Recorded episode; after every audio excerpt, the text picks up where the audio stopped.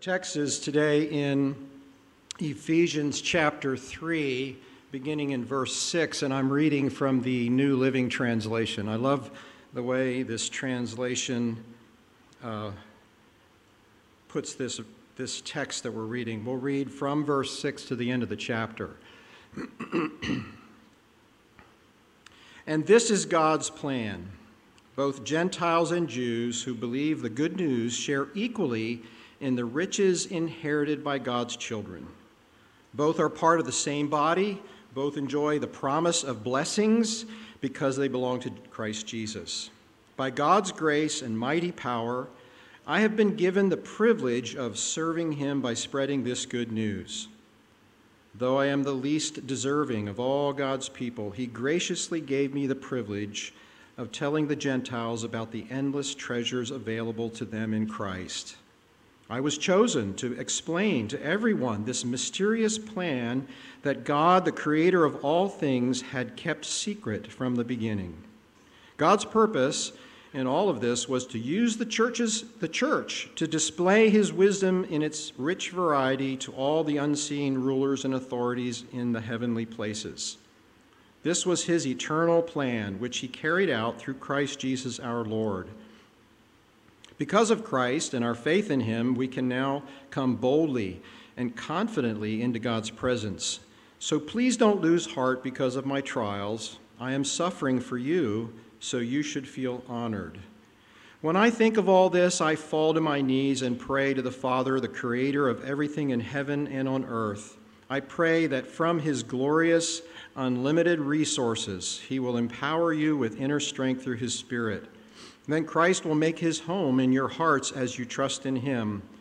Your roots will grow down into God's love and keep you strong. And may you have the power to understand, as all God's people should, how wide, how long, how high, and how deep his love is. May you experience the love of Christ that, though it is too great to understand fully, then you will be made complete with all the fullness of life and power that comes from God. Now, all glory to God, who is able through his mighty power at work within us to accomplish infinitely more than we might ask or think.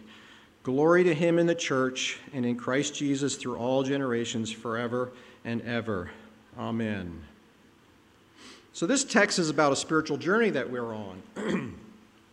it's a great segue for us between what we just finished in Nathan's series called Wonderful Counselor and what we're about to go into the Advent, Christmas Advent series that'll begin next Sunday.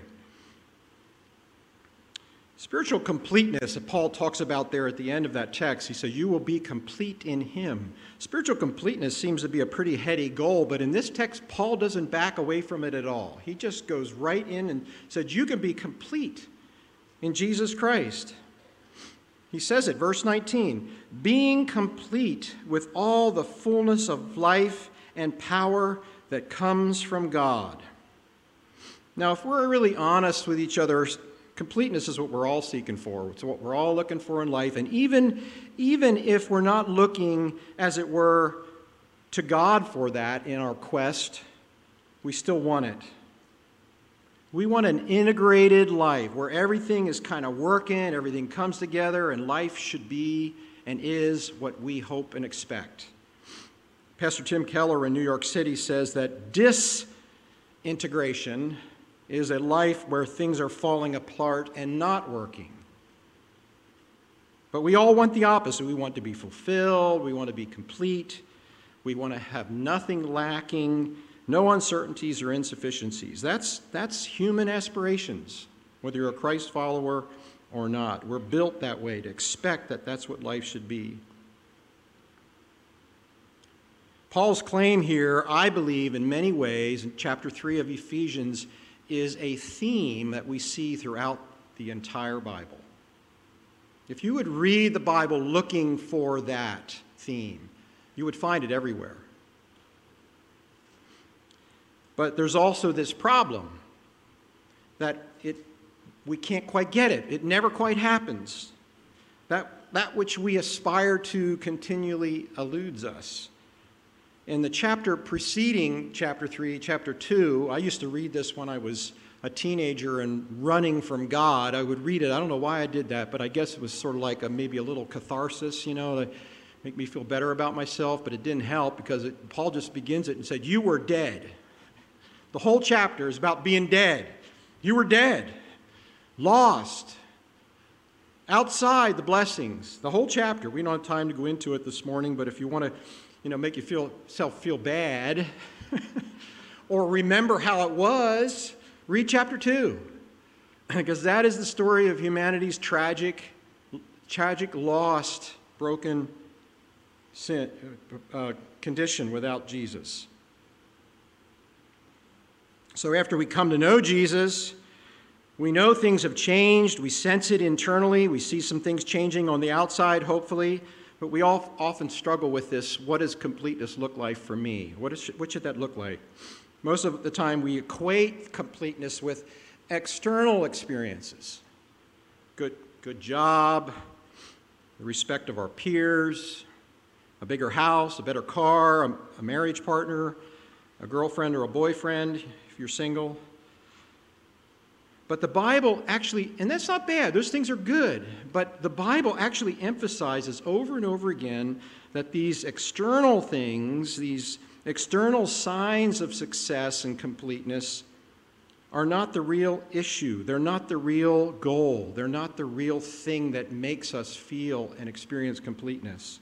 They're important for our lives in some ways, but they're not what really defines completeness. The essence of completeness, as the Bible defines it, is something internal. It's knowing something, it's having assurance about something, even when we don't yet have it. Hebrews says in chapter 11 that faith is the assurance of things hoped for. It is the evidence of things not seen. We need it, yet we don't have it. But we know it's coming. That's what faith is. Now, holding, I brought this along today. I'm, you know, reading from my iPad, my digital Bible, and but this Bible I bought in 1975, so I would have been 20 years old when I bought this Bible. And if you can look at my face, you know, well, that was a few years ago. And I, it's a King James Bible, and you know I know there's some disputing about King James, and I'm not going to disparage King James or disparage the people who like other translations. But back in this time, there weren't the plethora of options that there are today. There's been an amazing wave, tsunami of biblical translations since even 1975. The NIV was just coming out in those days. Um, but I was reading the King James at that time because I didn't know any better. I like the King James. We were living, we'd just come home from the mission field. We'd, we'd gone to the mission field. So this was 1975 when I bought this Bible. I was married a year later. And a couple years later after that, we started having children. And we ended up in Asia as missionaries. And in 1981, we came back from the field with our kids, two kids. And we were on this short eight month furlough before we were going to go back to Asia again. And so we were transitory, we're in transition. So we moved into my wife Beth's parents' home, which is a very small house, one bedroom downstairs, and then up in the attic area was another little two bedroom, you know, walk like this kind of thing. We parked in there, shared the bathroom downstairs for all these months. And I remember we were desperately poor. We just did not have, we were missionaries, and the stereotypical missionary is desperately poor. I'm a missions leader now, and we're trying to change that, and God's answering my prayers and our team's prayers, and our missionaries are getting what we call fully funded, thank God. But uh, we were not fully funded, we were far from fully funded and I was stressing about it because now it wasn't just me and it wasn't just my wife. We had two kids to take care of.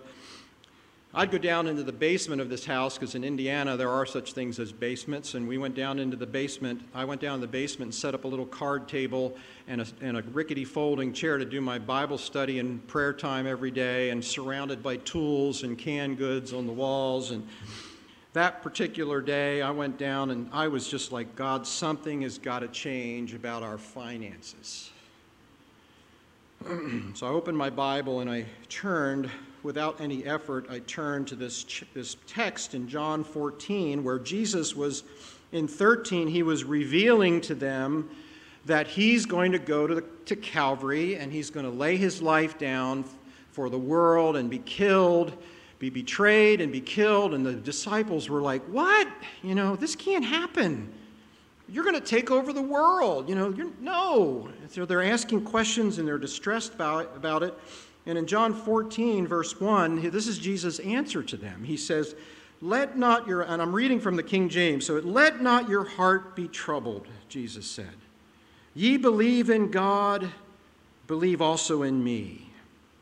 In my Father's house, now I'm sitting in the basement when I'm reading this, okay? In my Father's house are many mansions.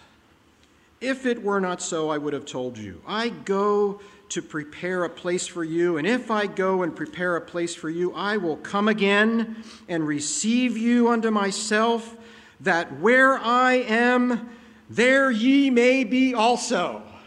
So I'm reading this, sitting in a basement, distressing about finances, and I have this epiphany. And it wasn't about Calvary, although this is the text and the context. It was about my own experience of not having enough. And I saw the Lord was actively preparing a blessing for Doug Gaiman and his family. I mean, I saw the, the printing presses of heaven rolling out newspapers for tomorrow's edition, and the headlines were God blesses Doug Gaiman's family. From that moment, I mean, it was an absolute transformative moment. From that point forward, I knew we were going to be all right. I went upstairs and got, it was about noon by then, and I went upstairs and packed Beth and the kids into our rickety old car and drove them to McDonald's for lunch. Which I look back and I think, wow.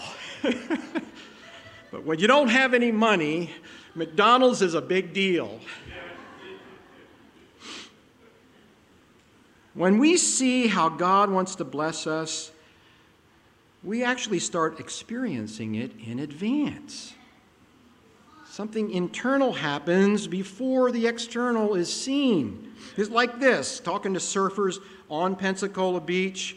The surf is up, okay? Now, you surfers, I'm going to mess with you a little bit. I'm a surfer, so I'm going to mess with me a little bit. The surf is up, your head, it's head high waves, they're glassy, offshore breeze, perfect conditions. You load up your board, you start driving to the beach. You're miles away from the beach, but what happens inside? You can already smell the salt in the air. Your heart starts pounding. You can see the waves in your head. In your mind, you're paddling out on that first wave. You drop into a set wave, it's a perfect right or a left if you're a goofy foot, and you scream down the line but the fact is, you're still in your car. that is what assurance is. Faith is the evidence of things unseen. You don't yet have it, but you know it's coming. Now, why did this happen to me at this moment? It happens because we bury, we bury our minds and our hearts into God's Word. I got this from God's Word.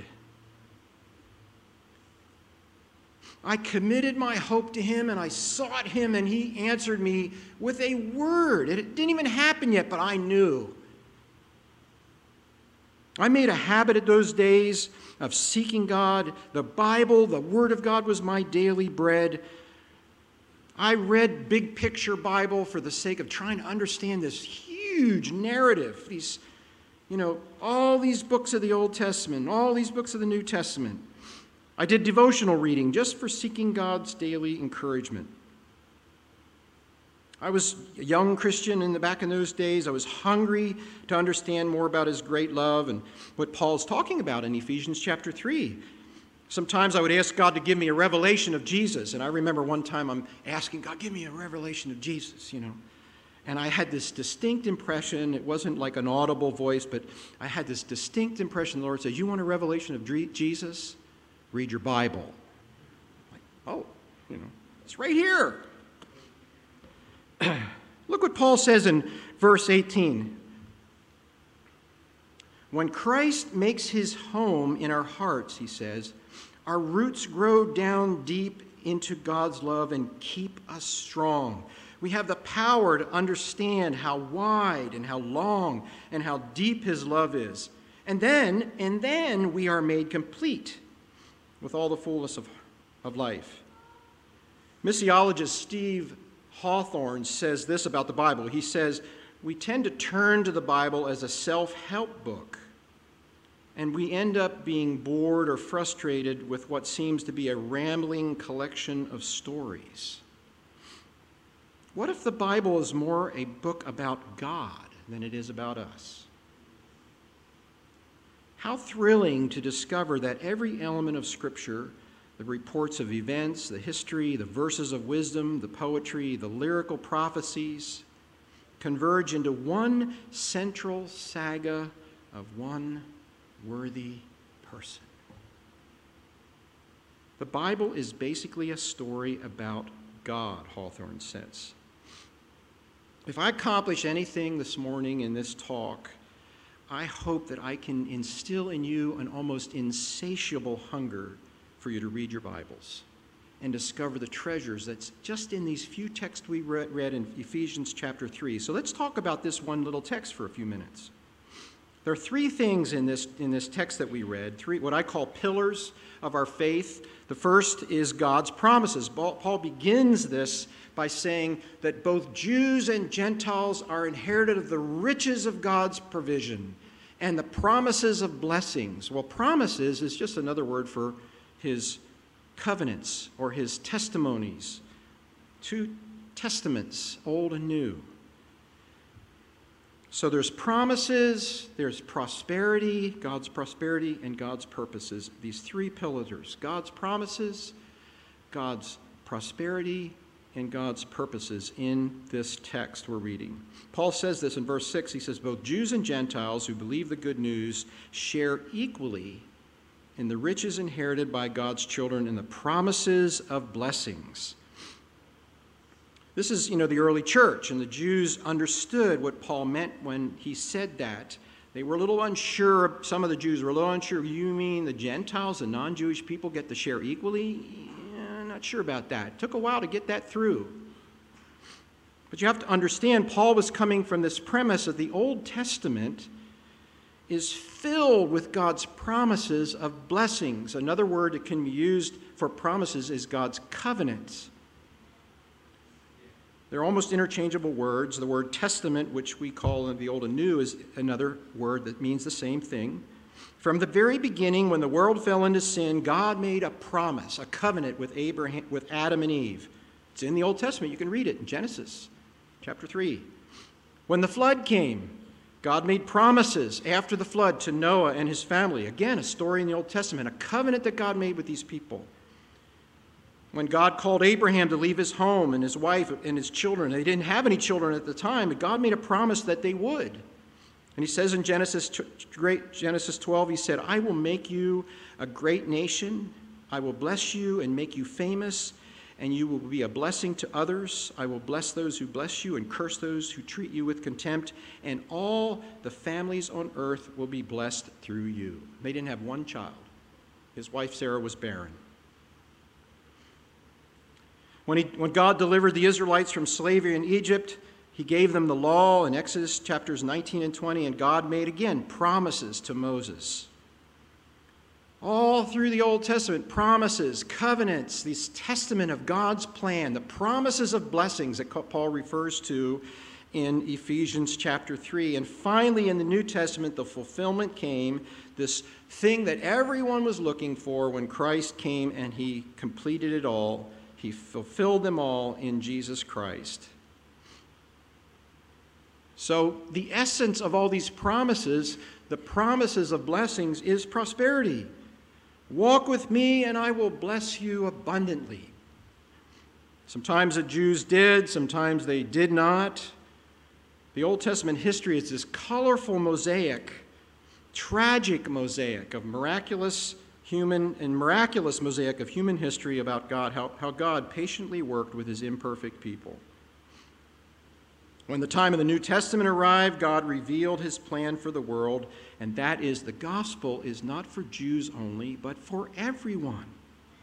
And that's what Paul's writing about the Jews and the Gentiles. He's writing this as a Jew and reminding everyone that this gospel is not just for my people, but for all people.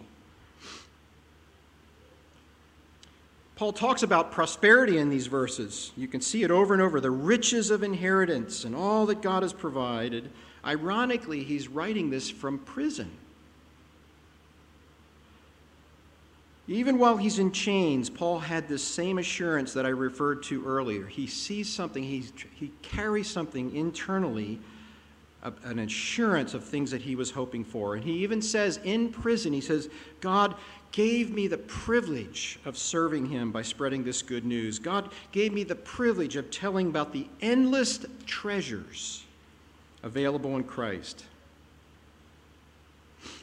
He says something else here that I think is really interesting. I love the way the New Living Translation puts it. He says, God's purpose in all of this was to use the church to display his wisdom.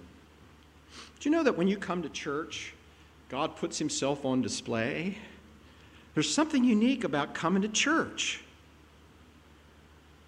I see this every time I come to church here at Upper Room. And I'm not just saying Upper Room is special, there's lots of churches, but God, people at Christ centered churches who worship Him, He puts Himself on display.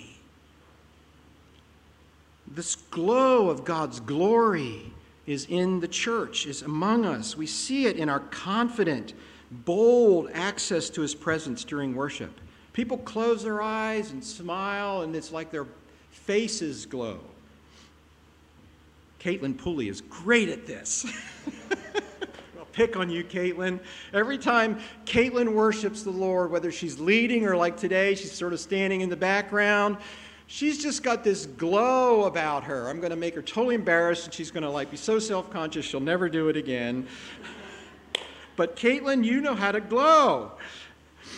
That's because of the glory of God. Why did why, I remember when I was a young man, I noticed this as a young Christian coming to church. These people glowing. What, what is this? These big, crazy, you know, smiles on their faces and heads are laid back and God's prosperity is on display in the joy we experience in community. if you're a cynic, you think we're just a bunch of fools. I remember this movie called Pollyanna. You younger people probably don't know this movie, but you ought to go get it and rent it and watch it. Pollyanna, she is the irrepressible optimist. Everywhere she goes, She's just beaming with optimism about everything. And one time, a mortician is helping a, a, woman who's sort of a negative, depressed person plan her funeral. And Pollyanna's sitting there, and they're talking. She was there a moment before, and the mortician is talking about Pollyanna. He says, all the time, just sunshine and flowers. It's enough to make you sick. we just can't help ourselves. God is good and we are grateful. He's on display in the way we welcome people when they come and join us. He's on display in the compassion we have for those among us or those in our community who are suffering and in need. McKenna got up here this morning and talked about that. Nobody's putting a gun to our head and making us do like those things. We just do them. When we catch what Paul is saying in these verses about God's promises and, and God's prosperity, he just overflows in us. It's like the woman at the well in John chapter 4 who's talking to Jesus and asking about this water that he had. And he said, If you drink the water that I give you, out of your belly will flow rivers of living water. Now, extroverts kind of get this. You know, if you're an extrovert, you get this. You just, you naturally just effervesce, you're outgoing, you're out there, you're flowing all the time. But us introverts, sometimes we need to be reminded, you know, to let the treasure show a little bit more. I think Paul was a little bit of an introvert. He says in 2 Corinthians chapter 4 verse 7 he says, "We have this treasure in a jar of clay." John Wesley was an introvert too, and he wrote this about his conversion experience. I just think this is so great. He says, I felt my heart strangely warmed. like, don't tell anybody. when God reveals himself to us and when he comes to us with his promises and his prosperity, even when things aren't perfect on the outside, we absolutely glow on the inside. This is why we love searching out God's promises and his treasure from his word. Psalms 119. Psalms 119. I love this psalm.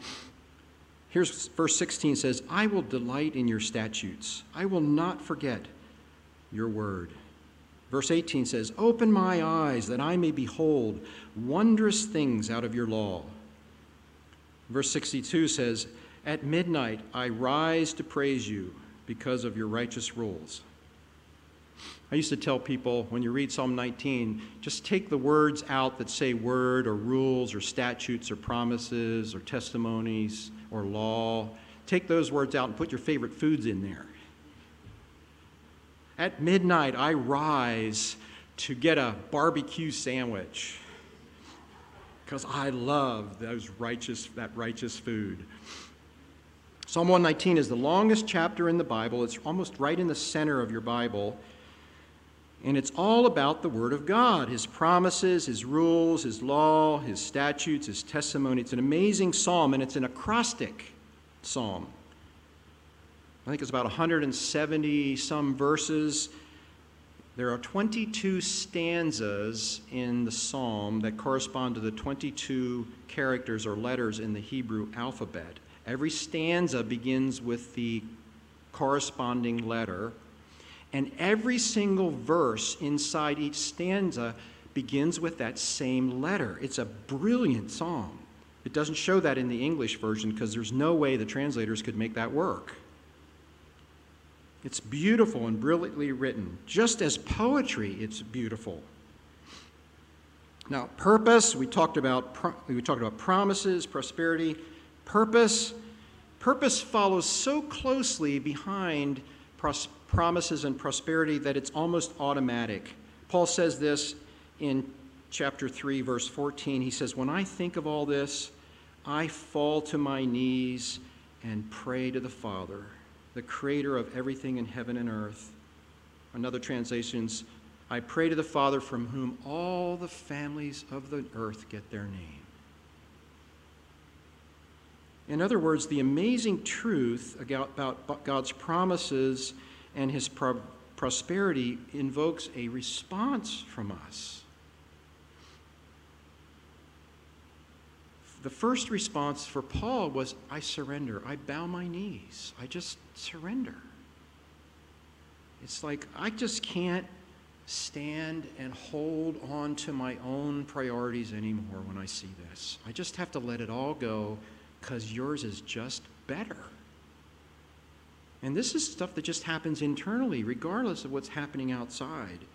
And then he talks about spiritual empowerment. He says in verse 16, I pray, because he falls to his knees and pray, and then he prays for others, which is amazing to me because he's in prison, but he's praying for others, and he says, I pray that from his glorious, unlimited resources, God's prosperity, he will empower you with inner strength from his spirit, that Christ will make his home in your hearts as you trust in him.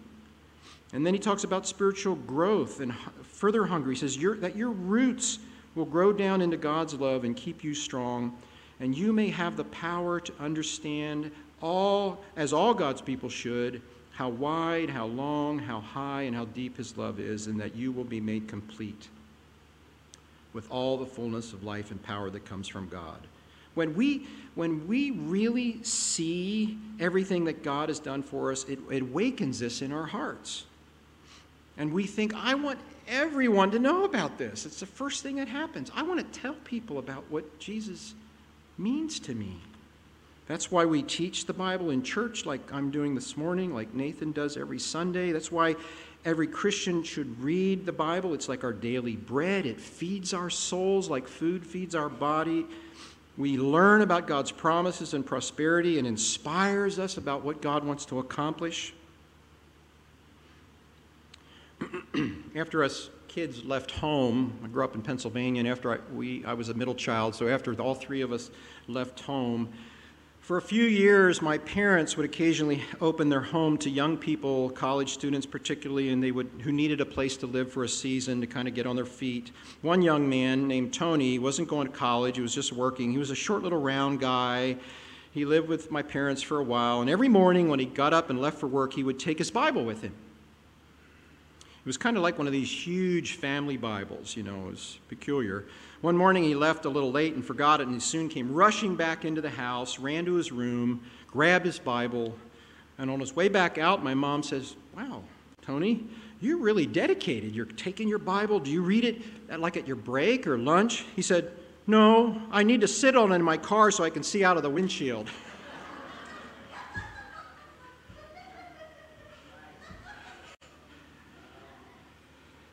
Well, I think maybe God has a higher purpose for the Bible than to be a booster seat in our car. Eric Metaxas, a couple of little tidbits about the Bible that I think would be interesting before we wrap up. Eric Metaxas, who just wrote a book called Is Atheism Dead, spends nearly half his time in this book showing how recent, recent archaeological discoveries from the Dead Sea Scrolls back in the 1940s to the discovery of ancient cities of Sodom and Gomorrah are confirming over and over the accuracy and the historical authenticity of the Bible. They're seeing this in biology, cosmology. The, the, the, Bible record is more and more by scientists who are not believers, are seeing what the Bible has been teaching for thousands of years. Two skeptics back in two different decades, the 1970s, Josh McDowell, 1990s, Lee Strobel, two skeptics. One was a journalist, Lee Strobel, set out to prove that the Bible was nothing but fantasy. The end result of their tenacious, skepticism driven research brought them to faith in Jesus Christ. Josh McDowell wrote a book called Evidence That Demands a Verdict. If you give the Bible a fair shake, he, he as a skeptic came to the conclusion I was wrong. Lee Strobel did the same thing, skeptic, and ended up coming to Jesus Christ because of the evidence of the authenticity of the Bible. He wrote a book called The Case for Christ. The Bible shows the irrefutable historical evidence for a story that we all have come as Christians to know and love. But the story of Jesus is the culmination of four plus thousand years of God working to prepare people to come back to Him. It's an amazing narrative. God did things throughout history, and those things are true and authentic and are the basis of our faith. And Paul unpacks them here and says God's promises, His prosperity. He's, re- he's thinking of thousands of years of human history, broken human history, yet God consistently is doing his plan. When we discover the power of God's promises and the goodness that is his prosperity, we pursue him. And in that pursuit, we find our purpose. If you want to improve the quality of your internal life and have the assurance about your future and really want to understand how much God loves you, and discover your place in a divine plan that is right now, today, unfolding in real time all over the world. The source of all this is God Himself and His Word. It's right there for us to take in.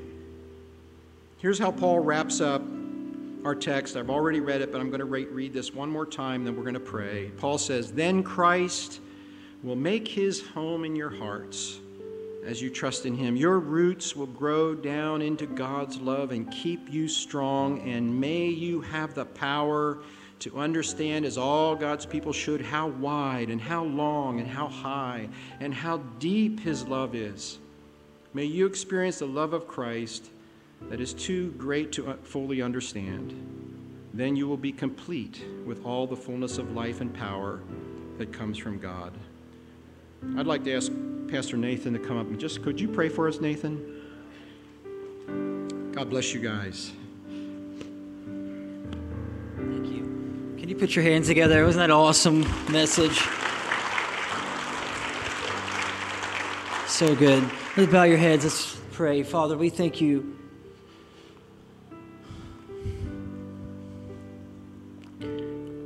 We thank you that your word is alive and that Doug just brought an incredible message. But every person in here heard something a little different. And so, Lord, as we come to you, as Doug so eloquently put it, we find you when we seek for you. And so, Lord, give us hungry hearts to pursue you. That, that the purpose that we're looking for is not in the externals. Like Doug said, the purpose is not getting a better job or getting that raise or finding that Mr. Right, or the purpose is not there. The purpose is our response to your promises and your prosperity. And so, Lord, we're thankful, we're grateful. And with every, every head bowed, every eye closed, if you've never really made that step in your faith, you've come to church, you've heard it before, but today maybe you it, it made sense. It made sense. And, and you want to you want to take that step of faith. You want to put your trust in God. Well, Jesus said this. He says, If you acknowledge me before men, I'll acknowledge you before my Father. And if you'll take a step towards me, I'll take two towards you. And maybe you feel that tugging this morning. And I want to give you an opportunity to respond. If that's you and you say, I want to put my trust in I want to put my trust in Jesus this morning. This I've never understood it, but I understand it now. Just look up at me. I want to pray for you. I don't want to embarrass you. I just want to pray for you. Thank you. Just look at me. Just look up at me. I want to pray for you. Thank you. Thank you. I want to do that today. I want to put my faith in Jesus. I, I know I've come to church a lot, but it, it made sense today. Something that it really stuck in my heart. Thank you. Just look up at me. Thank you so much. Father, I pray for every person that looked looked up and every person that wanted to but didn't. Lord, just that one simple act of opening their eyes, I pray that spiritually you would do that right now that as they read the word, it's going to make sense now. There's going to be a new desire in them. They're going to want to come to church. They're going to want to worship. They don't even know what it is, but they want to do it. That, they're going to want to demonstrate their love and passion for you.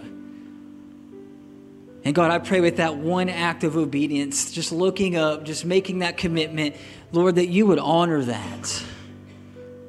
Oh, God, that you would honor that, that you would just make yourself known to them as we go into this Christmas season, that it would be more than just Christmas carols and songs, that it would be real.